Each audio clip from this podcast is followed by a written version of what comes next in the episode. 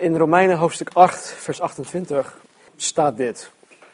En wij weten dat voor hen die God liefhebben, alle dingen meewerken ten goede. Voor hen namelijk die overeenkomstig zijn voornemen geroepen zijn. Hier staat dus dat voor hen die van God houden, voor hen die uh, volgens Gods voornemen geroepen zijn. Nou, ik geloof dat, dat, dat wij dat zijn. Dat voor ons alle dingen meewerken ten goede. Hieruit begrijp ik dat, dat God het goede voor mij voor ogen heeft. Het goede in Gods ogen. Het, wat, wat God goed vindt, dat heeft Hij voor mij voor ogen. Ook begrijp ik hieruit dat, dat alle dingen die in mijn leven gebeuren, meewerken ten goede. Meewerken aan het goede dat God voor mij voor ogen heeft. Maar vanuit een menselijk oogpunt denk ik, dat is, ja, denk ik toch dat dit soms heel moeilijk is om te vatten. Um, want ja, er gebeuren nou eenmaal in dit leven soms onbegrijpelijke dingen. Ook met de christen. En niet alleen met de niet-christenen. En een van de dingen waar, waarmee wij als mens, als wedergeboren christen, als geestvervulde christen uh, mee te maken hebben, die ik eigenlijk tot kort geleden niet kon vatten, is verzoeking of verleiding. En ik vroeg me af, joh, wat voor nut heeft verleiding nou? Wat voor zin heeft verleiding? En want als verleiding bedoeld is om mij dan, om ons dan te verleiden tot zonde, waarom zou God dit toelaten? Waarom zou God toelaten dat zijn kinderen verleid worden? Nou, als ik Romeinen 8:28 geloof, en dat doe ik ook, dan, dan moet er een goede reden hiervoor zijn. Het kan niet anders. Want als alles meewerkt ten goede, dan werkt de verleiding en de verzoeking ook mee ten goede. En het goede dat God voor ons voor ogen heeft. Nou, ik geloof dat uh, het antwoord in uh, dit stukje wat wij vanmorgen gaan behandelen, uh, hoofdstuk 4 van Matthäus, vers 1 tot en met 11, dat het antwoord daarin te vinden is. Dus laten we dat stuk lezen. Matthäus 4, vers 1 tot en met 11. Toen werd Jezus door de geest weggeleid naar de woestijn om verzocht te worden door de duivel. En nadat hij veertig dagen en veertig nachten had gevast, kreeg hij tenslotte honger. En de verzoeker kwam bij hem en zei: Als u Gods zoon bent, zeg dan dat deze stenen broden worden. Maar hij antwoordde en zei: Er staat geschreven: De mens zal niet van brood alleen leven, maar van elk woord dat uit de mond van God komt. Toen nam de duivel hem mee naar de heilige stad en zette hem op het hoogste gedeelte van de tempel. En hij zei tegen hem: Als u de zoon van God bent, werpt u zelf dan naar beneden, want er staat geschreven dat hij zijn engelen voor u bevel zal geven en dat zij u op de handen zullen dragen, opdat uw voet niet misschien aan een steen stoot. Jezus zei tegen hem: Er staat eveneens geschreven: U zult de Heere uw God niet verzoeken. Opnieuw nam de duivel hem mee, nu naar een zeer hoge berg. En hij liet hem al de koninkrijken van de wereld zien met hun heerlijkheid. En zei tegen hem: Dit alles zal ik u geven als u knielt en mij aanbidt. Toen zei Jezus tegen hem: Ga weg, Satan, want er staat geschreven: De Heere uw God zult u aanbidden en hem alleen dienen. Toen liet de duivel hem gaan, en zie, engelen kwamen en dienden hem. Tot zover. In vers 1 staat er: Toen werd Jezus door de geest weggeleid naar de woestijn om verzocht te worden door de duivel. Nou, we zagen vorige week in Matthäus 3 dat Jezus zijn intrede deed als de koning der Joden. En dat was door middel van zijn waterdoop, het was door middel van de zalving van de, met de Heilige Geest, de geest die op hem neerkwam. En het kwam door middel van de proclamatie van God de Vader, dat Jezus inderdaad de Zoon van God is, de lang verwachte Messias, de koning der koningen. Je moet het zo zien dat uh, bij de waterdoop van Johannes de Doper, Jezus bekroond werd als de koning. dat was zijn intrede. En nu, in, in, in, in dit hoofdstuk, eenmaal bekroond als koning der Joden, moet Jezus per se een beproeving doorstaan. En, en niet zomaar een beproeving, maar een beproeving die door de Heilige Geest zelf in gang werd gezet. Er staat in vers 1 dat Jezus door de geest naar de woestijn werd weggeleid. Eh, dit verhaal wordt ook door Lucas en Marcus vastgelegd. En in Lucas 4, vers 1 staat dit. Jezus, vol van de Heilige Geest, keerde terug van de Jordaan en werd door de geest naar de woestijn geleid. Marcus zegt dit.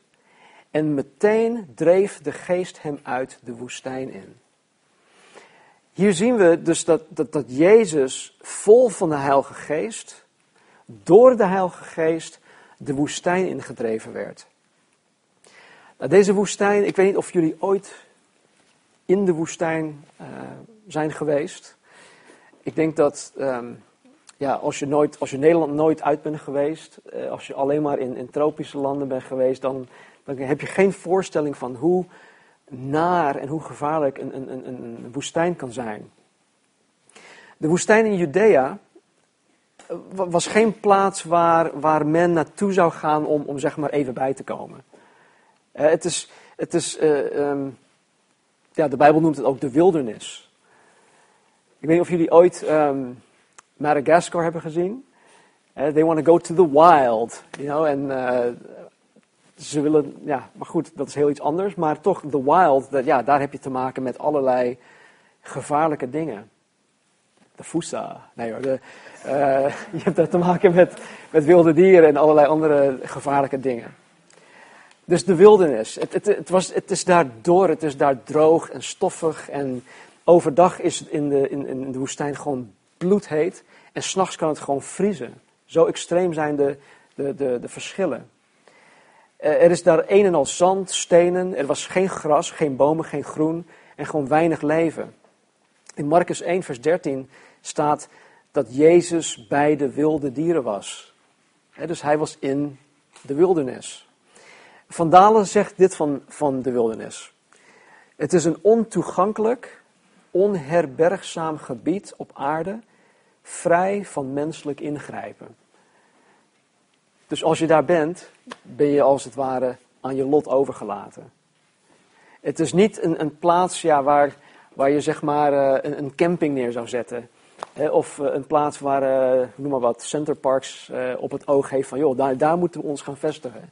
Het is echt een, een, hele dorre, wilde plaats. Ik denk dat, dat veel christenen. Um, dat veel christenen denken dat wanneer zij gedoopt worden, want dat kom ik vaak tegen, van joh, mijn leven is, is, zo, ja, uh, ik, ik, ik ervaar God niet, dus ik denk dat ik me moet laten dopen. En dat is wel een goede gedachte, want ja, de Bijbel zegt dat je gedoopt moet worden. Het is in gehoorzaamheid dat mensen dit ook willen doen. Maar ik denk dat veel christenen denken dat wanneer zij of gedoopt worden of wanneer zij vervuld worden met de Heilige Geest, uh, dat zij alleen maar de in hun ogen mooie en geweldige dingen met God gaan meemaken. Dat omdat ze dat doen, dat ze ineens uh, glorie halleluja hebben, alleen maar goed. Alleen maar geweldige dingen. En natuurlijk is dat wel zo, want je gaat, eh, naarmate je God navolgt, als je jezelf overgeeft aan Hem, als je vervuld bent met de geest, als je je laat dopen in gehoorzaamheid, enzovoort, enzovoort, dan, dan gaat God je heel veel mooie dingen laten zien. Hij, gaat, hij neemt je bij de hand en je gaat met Hem op avontuur. En ik wil je zeggen, het is absoluut niet saai. Het is het mooiste dat er is. Maar wat de mens mooi en geweldig vindt, is in vele gevallen niet wat God mooi en geweldig vindt. God ziet dingen nou eenmaal anders dan wij.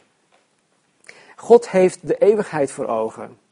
Terwijl wij mensen eigenlijk alleen maar het leven hier en nu op aarde, eh, waarin eh, ons gemak voorop staat, voor ogen hebben. Daarom denk ik dat wij er niet van moeten opkijken wanneer God, omwille van zijn eeuwig plan met ons, ons de woestijn indrijft. En dan moet ik zeggen, niet letterlijk hè, de woestijn in, Judea, maar plaatsen en, en, en tijden in ons leven waarin wij ons bevinden in, in, in ja, levenloze of hopeloze situaties. Wat je ook als de woestijn kan zien.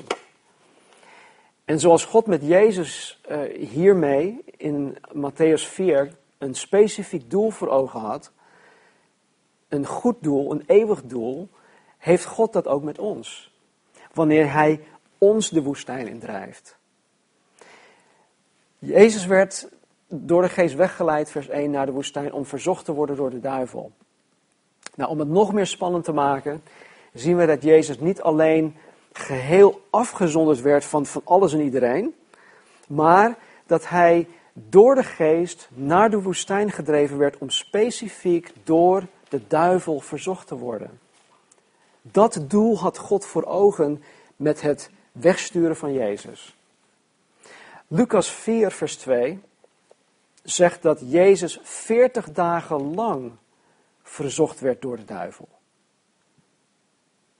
Dus vanaf het moment dat hij de woestijn inging, tot op het moment dat wij zo meteen zullen zien, vers 11, werd hij dus elke dag, dag in dag uit, waarschijnlijk elk ogenblik van de dag, verzocht door de duivel. 40 dagen lang.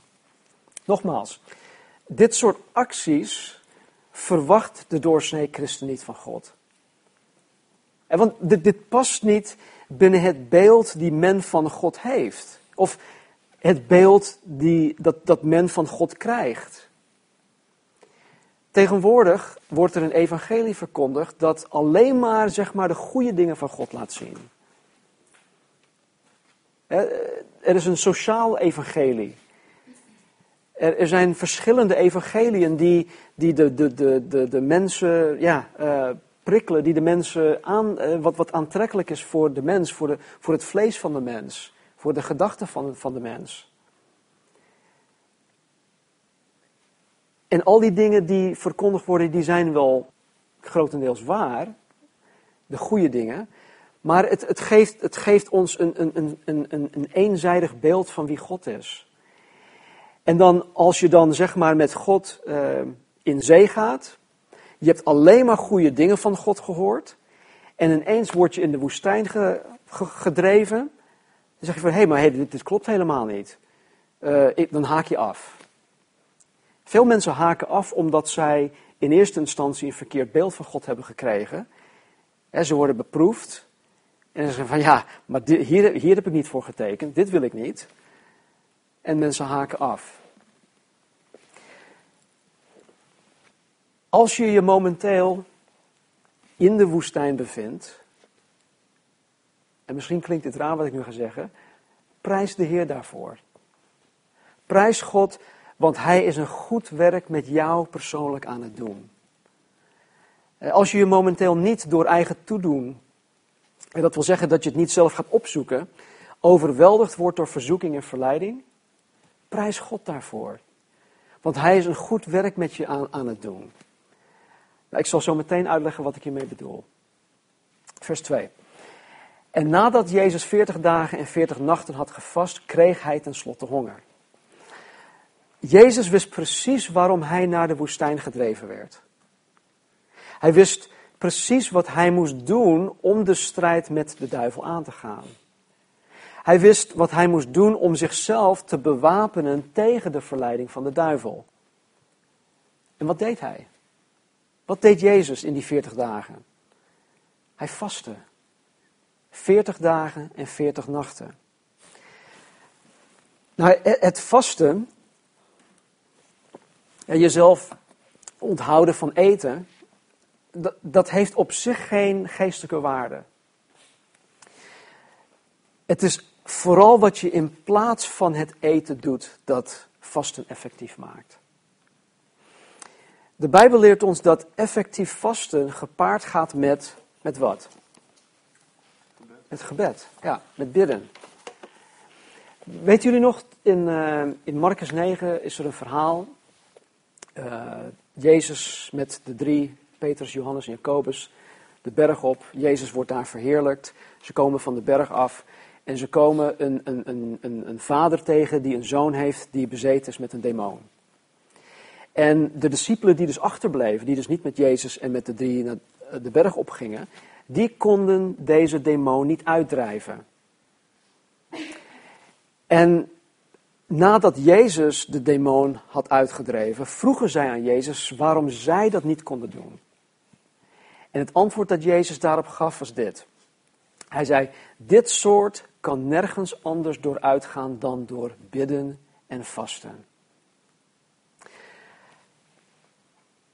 Ik geloof doordat Jezus, eh, of, of dat, dat bidden en vasten voor Jezus een gewoonte was. Hè, dat lezen we door, door de evangeliën heen. Was hij dan ook onmiddellijk in staat om deze demon uit te drijven? Het was niet zo dat eh, hij zegt van ja, dit soort kan nergens anders door uitgaan dan alleen door bidden en vasten. Met andere woorden, we gaan nu even een, een, een, een bid- en een vastactie houden. En dan komen we erop terug en dan gaan we die demon uitdrijven. Nee, Jezus bedoelde hier, het, het moet een levenswijze zijn van bidden en vasten. Als je zo in tune bent met God de Vader en de Heilige Geest, dan ben je ten, te allen tijden paraat om dit soort dingen te tackelen. En Jezus was dat ook. Als Jezus alleen maar vastte, en zonder te bidden, dan was hij alleen maar lichamelijk verzwakt. Maar omdat Jezus het Bijbels patroon volgde, door te bidden met het vasten, was Jezus in staat, in staat om de strijd met deze demon aan te gaan. En zo ook hier in Matthäus 4 had Jezus ongetwijfeld niet alleen 40 dagen en nachten gevast, maar ik geloof ook dat hij 40 dagen en nachten onophoudelijk heeft gebeden. Nou, ik, ik weet niet hoe, hoe jullie um, die vasten het ervaren. Maar um, ik heb nogal een, een, snelle stofwisseling. Dat draagt ook bij aan uh, mijn, uh, mijn postuur. Mijn, uh, ik, ik, ik, word niet gauw, gauw dik. Um, maar als nadeel krijg ik snel honger. Als ik um, één maaltijd oversla, dan begint mijn lichaam al flink te protesteren. En um, ja, dat is het juist ook, je lichaam protesteert. En de bedoeling van het vasten is eigenlijk om, om je lichaam te beheersen, om, om te, te heersen over je lichaam. Het is voor mij dus niet denkbaar om 40 dagen en nachten te vasten zonder te eten. Nou, toch is dat mogelijk. Toch is het mogelijk. En ik geloof niet omdat Jezus God was dat het mogelijk was voor hem. Maar het is menselijk mogelijk om zo lang zonder eten te gaan. Het hangt natuurlijk van de persoon af. Er zijn allerlei factoren. Uh, de persoon, uh, leeftijd, gewicht, uh, gezondheid, enzovoort, enzovoort. Maar toch is het mogelijk. Uit medisch onderzoek is gebleken dat de mens, nogmaals afhankelijk van verschillende factoren, maximaal rond 70 dagen zonder eten kan voordat, voordat hij sterft. 70 dagen zonder eten. Niet zonder water, maar wel zonder eten. In uh, 1981, dat was waarschijnlijk voordat een aantal van jullie geboren waren. In 1981 zijn tien leden van het Irish Republican Army gestorven wegen een hongerstaking. De gemiddelde duur van deze hongerstaking was 62 dagen. De eerste overleed na 46 dagen. En de laatste heeft het uitgehouden tot 73 dagen. Ze zijn wel allemaal overleden. Uit medisch onderzoek is uitgewezen dat de mens door, um, door verschillende fasen heen gaat tijdens het vasten. En na de eerste week verdwijnt de honger. Dan heb je geen honger meer. Je, je lichaam die, die, die protesteert niet meer van, joh, feed me, feed me. Het is gewoon, uh, je honger verdwijnt. Maar de honger komt na een bepaalde tijd weer terug. Dus zeg maar de eerste week, dan, dan, dan heb je gewoon elke dag honger, dan, dan snak je lichaam naar eten. Dan verdwijnt het, dan komt het weer terug. En het komt meestal rond de veertigste dag weer terug. Heeft het onderzoek uitgewezen. En als je op dat moment dan niet eet, hè, wanneer je weer honger krijgt, dan kan je of sterven, zoals deze tien uh, hebben gedaan, of je kan onherstelbare schade aan je lichaam verrichten. In het geval van Jezus zien wij dus dat hij na 40 dagen en nachten gevast te hebben, dat hij honger kreeg. Vers 3. En de verzoeker kwam bij Jezus en zei, als u Gods zoon bent, zeg dan dat deze stenen broden worden. Nou vergeet niet dat Jezus op dit moment al 40 dagen lang door de duivel verzocht werd.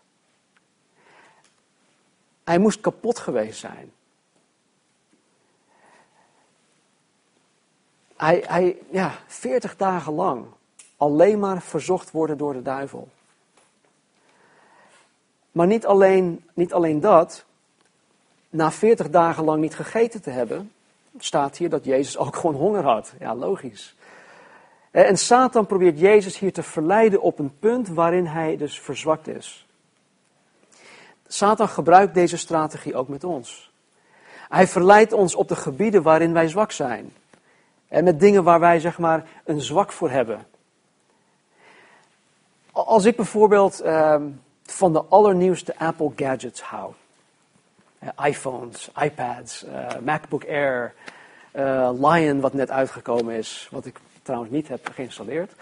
Maar hè, als, ik, als ik dat soort dingen echt super gaaf vind. Weet je, dan zal de duivel niet bij mij aankomen of mij verleiden met advertenties of aanbiedingen van bijvoorbeeld Samsung, uh, whatever, GS2 of ik weet niet hoe dat ding heet, of met, met, met Asus tablet computers, whatever. Of met Blackberry, vooral met Blackberry. hij, hij, zal, hij zal niet met dat soort dingen aankomen. Nee, want hij weet, joh, dat, dat, dat, dat, dat boeit me niet. Nee, hij zal mij proberen te verleiden met iets dat mij boeit, iets, iets waar ik gevoelig voor ben. En dit is voor, dit, voor ieder persoon is dit weer anders. Wat, wat, waar ik gevoelig voor ben, eh, ben jij niet gevoelig voor, enzovoort, enzovoort. Satan is een, een, een maatwerkverzoeker. Hij verzoekt mensen en hij weet precies waar, waarmee hij moet aankomen. Bij een ieder van ons. Wij worden geobserveerd. En tegenwoordig heb je allerlei marketingbureaus en marketingmensen die, die, die, die gewoon dag en nacht werken om te zien. En ze volgen ons koopgedrag, ze volgen ons, uh, onze wensen en eisen en, en door middel van enquêtes en uh, cookies op je, op je computer en allerlei andere dingen. Ik weet niet of je het ooit in de gaten hebt gehad, maar als je iets hebt opgezocht, bijvoorbeeld uh, schoenen op Zalando, en als je naar, uh, naar een of andere website uh, komt, dan zie je ineens een pop-up van, hey, schoenen Zalando. Ze weten precies wat, wat je wil en waar je naar zoekt. Nou, Satan, die is daar meester in en hij houdt ons continu in de gaten om te zien waarmee hij ons kan lokken. Dus hij is een maatwerkverzoeker. Nou, er is geen reden om te geloven dat Satan niet wist dat Jezus 40 dagen daarvoor al bekroond werd als koning. Er is ook geen reden dat hij niet wist dat, um, dat Jezus of dat God de Vader zei: Dit is mijn geliefde zoon in wie ik mijn welbehagen heb. Het was Gods plan om Jezus in de woestijn te laten vasten. Het was ook Gods plan om na de 40 dagen van vasten Jezus te voorzien van eten. Dat zien we straks aan het eind van dit stukje. Maar hier zien wij Satan Jezus verzoeken om niet alleen zijn lichamelijke honger te stillen, maar om Jezus te verleiden, dit is heel belangrijk, om Jezus te verleiden om zijn roeping, om zijn missie, om zijn doel te verloochenen. In Johannes 5, vers 30 zegt Jezus dit. Ik kan van mijzelf niets doen. Ik zoek niet mijn wil, maar de wil van de Vader die mij gezonden heeft. Even verderop, in Johannes 10, vers 30, zegt Jezus: Ik en de Vader zijn één. In Johannes 4, vers 34 zegt Jezus: Mijn voedsel is dat ik de wil doe van Hem die mij gezonden heeft en zijn werk volbreng. En in Johannes 6, vers 38 zegt hij: Ik ben uit de hemel neergedaald, niet opdat ik mijn wil zou doen, maar de wil van Hem die mij gezonden heeft. Door de gehele Bijbel heen zien wij dat God de Vader, God de Zoon en God de Heilige Geest een hechte eenheid vormen. Daarom noemen wij het ook de drie-eenheid. En het was die eenheid, het, het onderlinge vertrouwen in elkaar, eh, de onderworpenheid aan elkaar, dat Satan trachtte kapot te maken. Door Jezus te verleiden om, om, om los van Gods wil in zijn eigen lichamelijke behoeften te voorzien, eh, door de stenen in broden te veranderen, zou Satan erin slagen om een onherstelbare breuk in de drie-eenheid te veroorzaken. Maar Jezus, vaste, lichamelijk verzwakt was, was tegelijkertijd ook wegens het vaste bijzonder geestelijk sterk. En hij zei, er staat geschreven, vers 4, de mens zal niet van brood alleen leven, maar van elk woord dat uit de mond van God komt. Jezus gaat hier de strijd met Satan aan met het zwaard. De Bijbel noemt Gods woord ook het zwaard. In Hebreeën staat er zelfs, het is een tweesnijdend zwaard. Hij gaat de strijd met Satan aan met het zwaard. Jezus komt terug met het woord van God. Hij zegt, er staat geschreven. Op alle drie verzoekingen die hier staan, deed Jezus beroep op Gods woord. En hier zegt Jezus tegen Satan dat het voor ons beter is om God te gehoorzamen, beter is om op God te vertrouwen, beter is om op God te wachten op zijn voorziening, dan om onmiddellijke bevrediging te grijpen. Dus 1-0 Jezus. De volgende. Toen nam de duivel hem mee naar de heilige stad en zette hem op, de hoogste, op het hoogste gedeelte van de tempel. En Satan zei tegen Jezus, als u de zoon van God bent, werp uzelf dan naar beneden. Want er staat geschreven dat hij zijn engelen voor u bevel zal geven, dat zij u op de handen zullen dragen, opdat uw voet niet misschien aan een steen stoot. Nou, we, we weten niet precies waar het hoogste gedeelte van de tempel was. Doet er eigenlijk ook niet toe. Maar volgens uh, een zekere Flavius Josephus, dat is een geschiedschrijver, een Joodse, uh, Joodse geschiedschrijver, was de hoogte van het dak van de zuilengang van de tempel tot aan de bodem van het, het Kidrondal, de Kidron Valley, uh, ongeveer 150 meter. Best wel hoog. Als iemand daarvan afsprong, dan zou hij het niet overleven. En, en Satan, hij citeert hier Psalm 91. Hij, hij citeert het trouwens fout en hij haalt het eigenlijk ook uit zijn context, maar goed. En hij daagt Jezus uit om van het dak de afgrond in te springen. Want, Satan zegt hier dus, de engelen zullen hem toch op handen dragen, zodat, zodat hem niet zal overkomen. Met andere woorden, omdat Jezus de Zoon van God is, zal God de Vader niet toelaten dat Jezus maar iets zal, iets, hem iets zal over, over, laten overkomen. en dan zal, dan zal iedereen Jezus komen bewonderen en, en hem huldigen. als Jezus er vanaf sprong en veilig landde. En stel je voor dat, dat Jezus naar Rotterdam toe ging, klom de Euromast op en sprong in één keer gewoon van de Euromast af. Het hoogste gedeelte van Euromast is 185 meter trouwens. Het restaurantgedeelte is ongeveer 100, 110 of 115 meter. Maar goed, stel je voor dat hij er vanaf springt. En dat hij dan vervolgens, als, als, als, we, ja, als we dat zien in de films, uh, als superheld gewoon heel rustig op zijn, op zijn voeten, voeten landt. Ongedeerd. En gegarandeerd zal de media razendsnel bij zijn. En in één klap is Jezus ineens een beroemdheid, een wereldberoemdheid.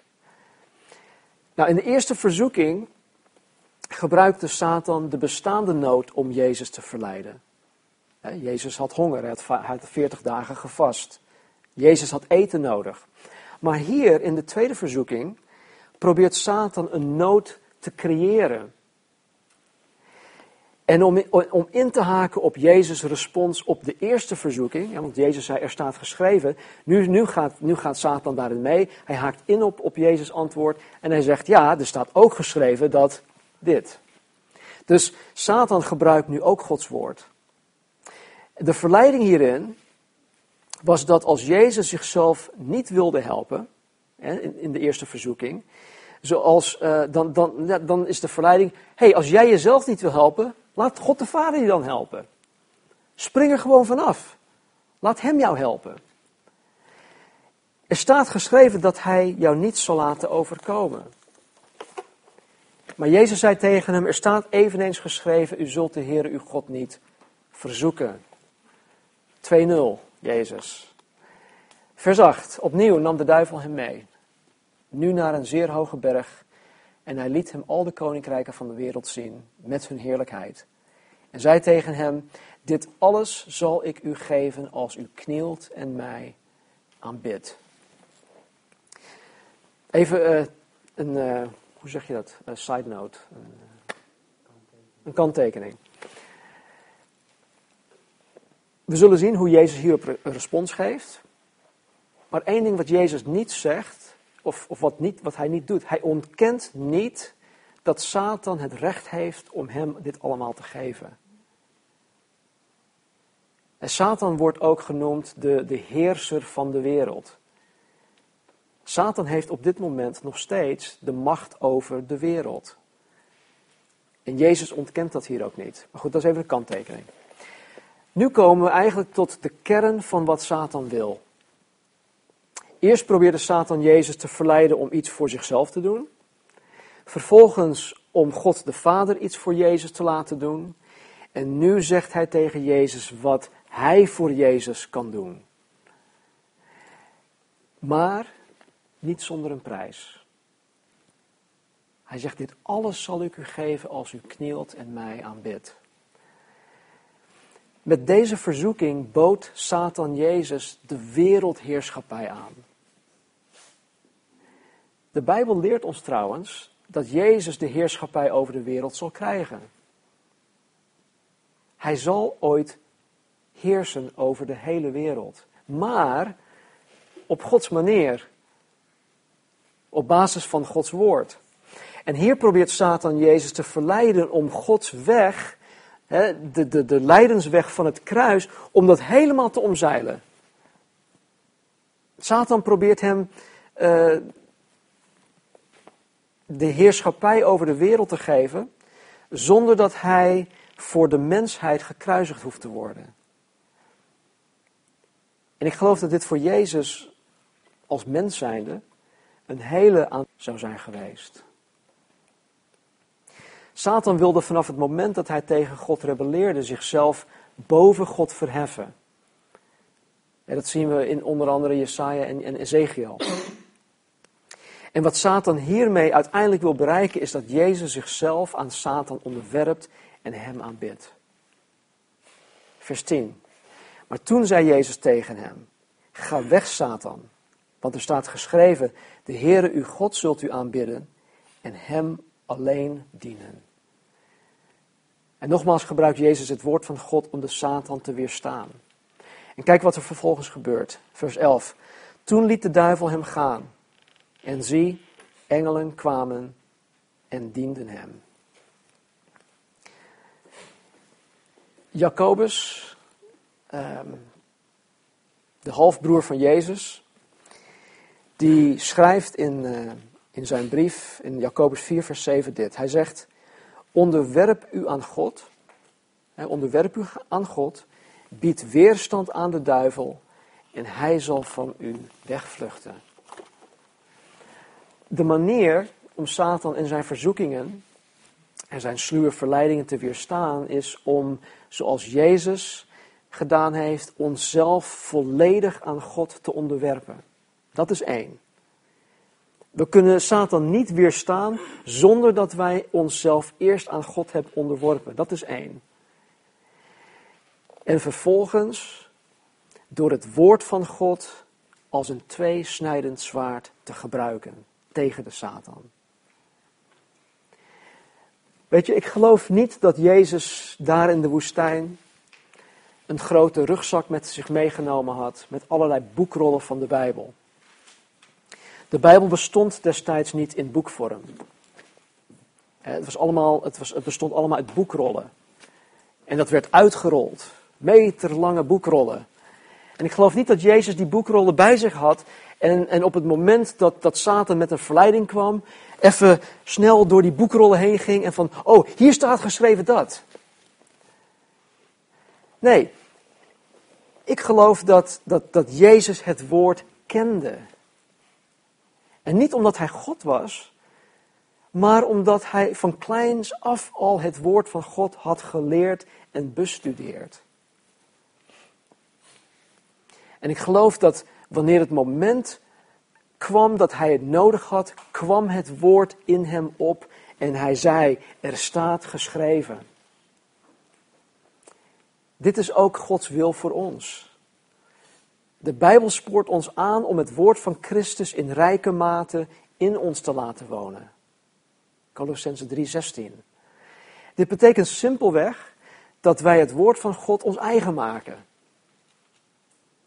Nou, geen van ons kan de hele Bijbel tot zich nemen en, en, en eigen maken. Maar weet je, het is mogelijk om genoeg van Gods woord eigen te maken om weerstand te kunnen bieden aan de duivel. Voor de rest van ons leven. En het woord eigen maken gebeurt door het biddend en bewust te lezen en te bestuderen. Het is heel simpel eigenlijk. Als je alleen maar de studies van uh, de zondagen volgt of beluistert en als je vervolgens geen Bijbel leest, dan krijg je maar zo'n klein gedeelte van wat Gods woord ons te bieden heeft. Maar op het moment dat je zelf gaat lezen, het Oude Testament, dan ga je de verbanden zien tussen het Oude Testament en het Nieuw Testament. Dan ga je de verbanden zien tussen Jezus en het offersysteem van, van, van Mozes en allerlei andere dingen. En ineens gaat er een hele wereld voor je open. En dan ga je snappen wat God allemaal bedoelt in zo'n woord. Uiteindelijk kwamen engelen om Jezus te dienen. En dat wil zeggen om hem eten te geven. Het staat er niet letterlijk, maar uh, volgens mij was het ook um, Elia of Elisa die ook door engelen gediend werd. En ook hij kreeg eten.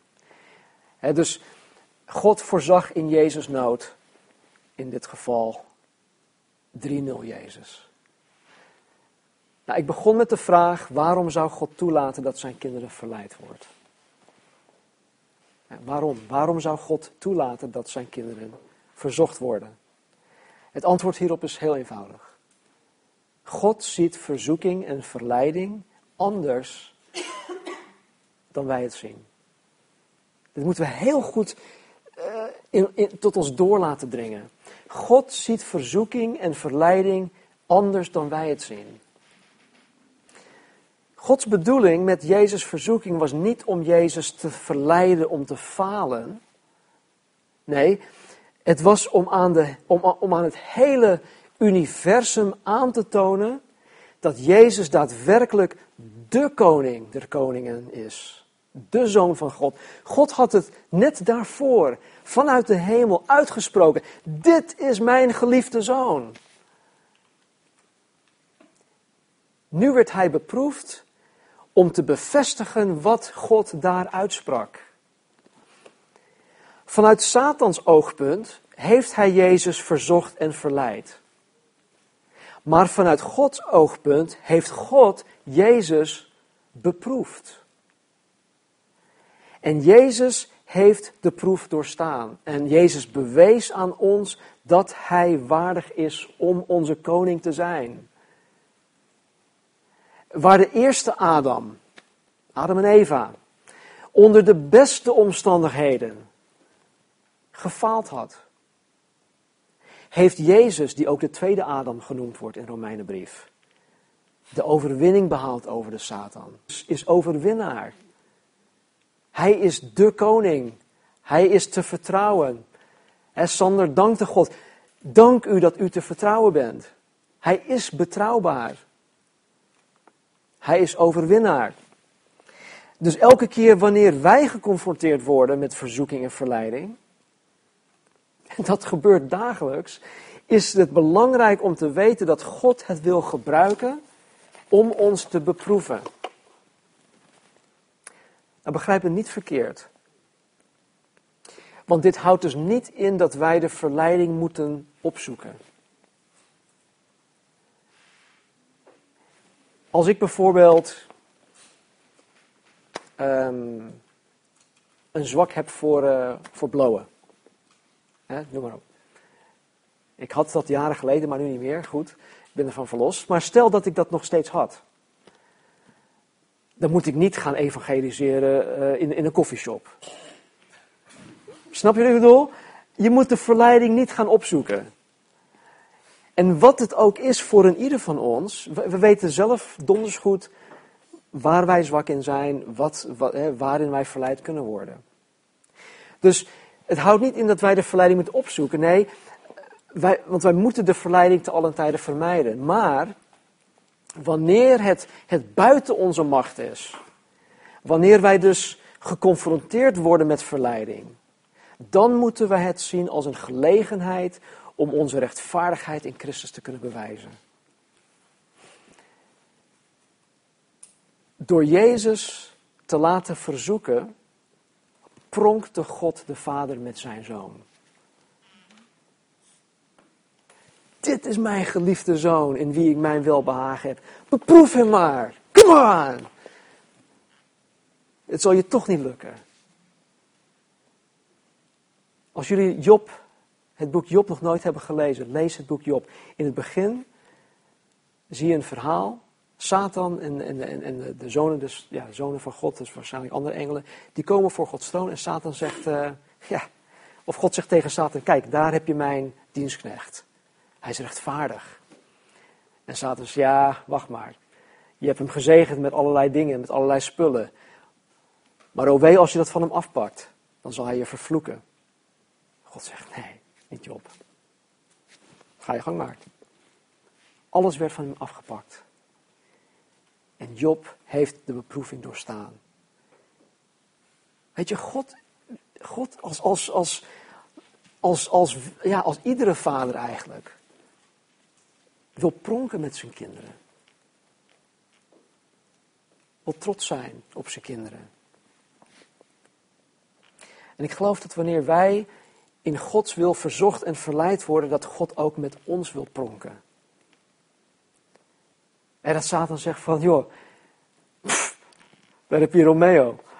En God zegt, en God zegt dan, nee, nee, nee, nee, nee, dat is mijn zoon. Ga je gang maar. En na deze preek zal Romeo zeggen, come on, bring it on. He, want God wil met mij pronken. Jongen. ik geloof niet dat wij alle verleidingen kunnen en zullen weerstaan. He, daar zijn we mens voor. Maar als wij verzoeking en verleiding gaan zien zoals uh, als Gods manier om ons te beproeven, om, om, om met ons te pronken, dan, dan zullen wij er heel anders mee omgaan. Ik zie het nu al heel anders. Bovendien leert de Bijbel ons dit. En dat zei Bert vanmorgen ook.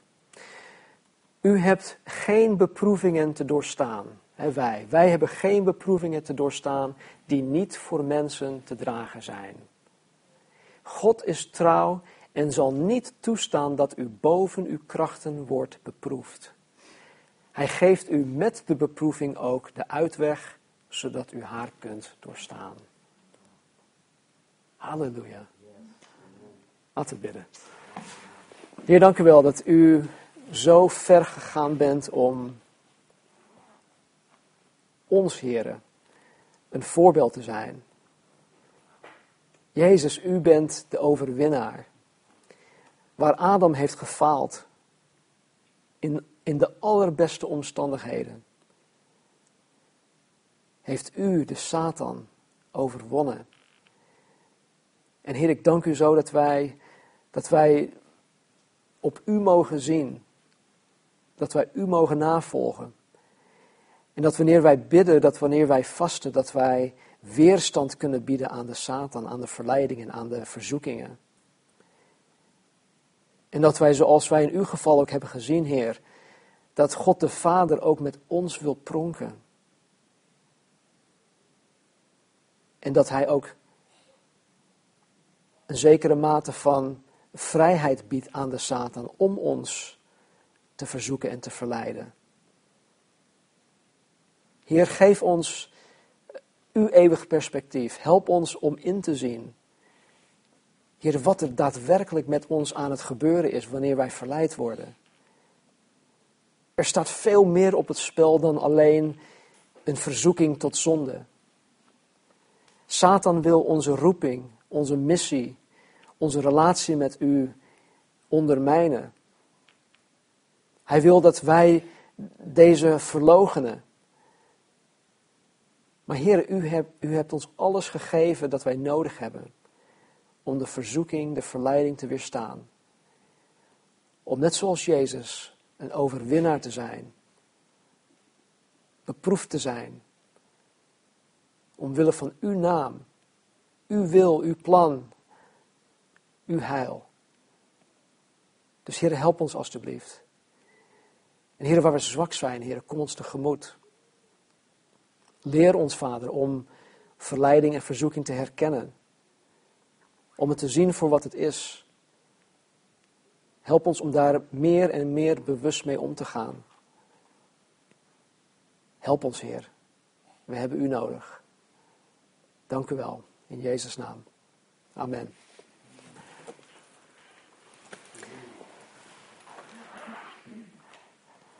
Jacobus 1:12 zegt: Zalig is de man die verzoekingen draagt.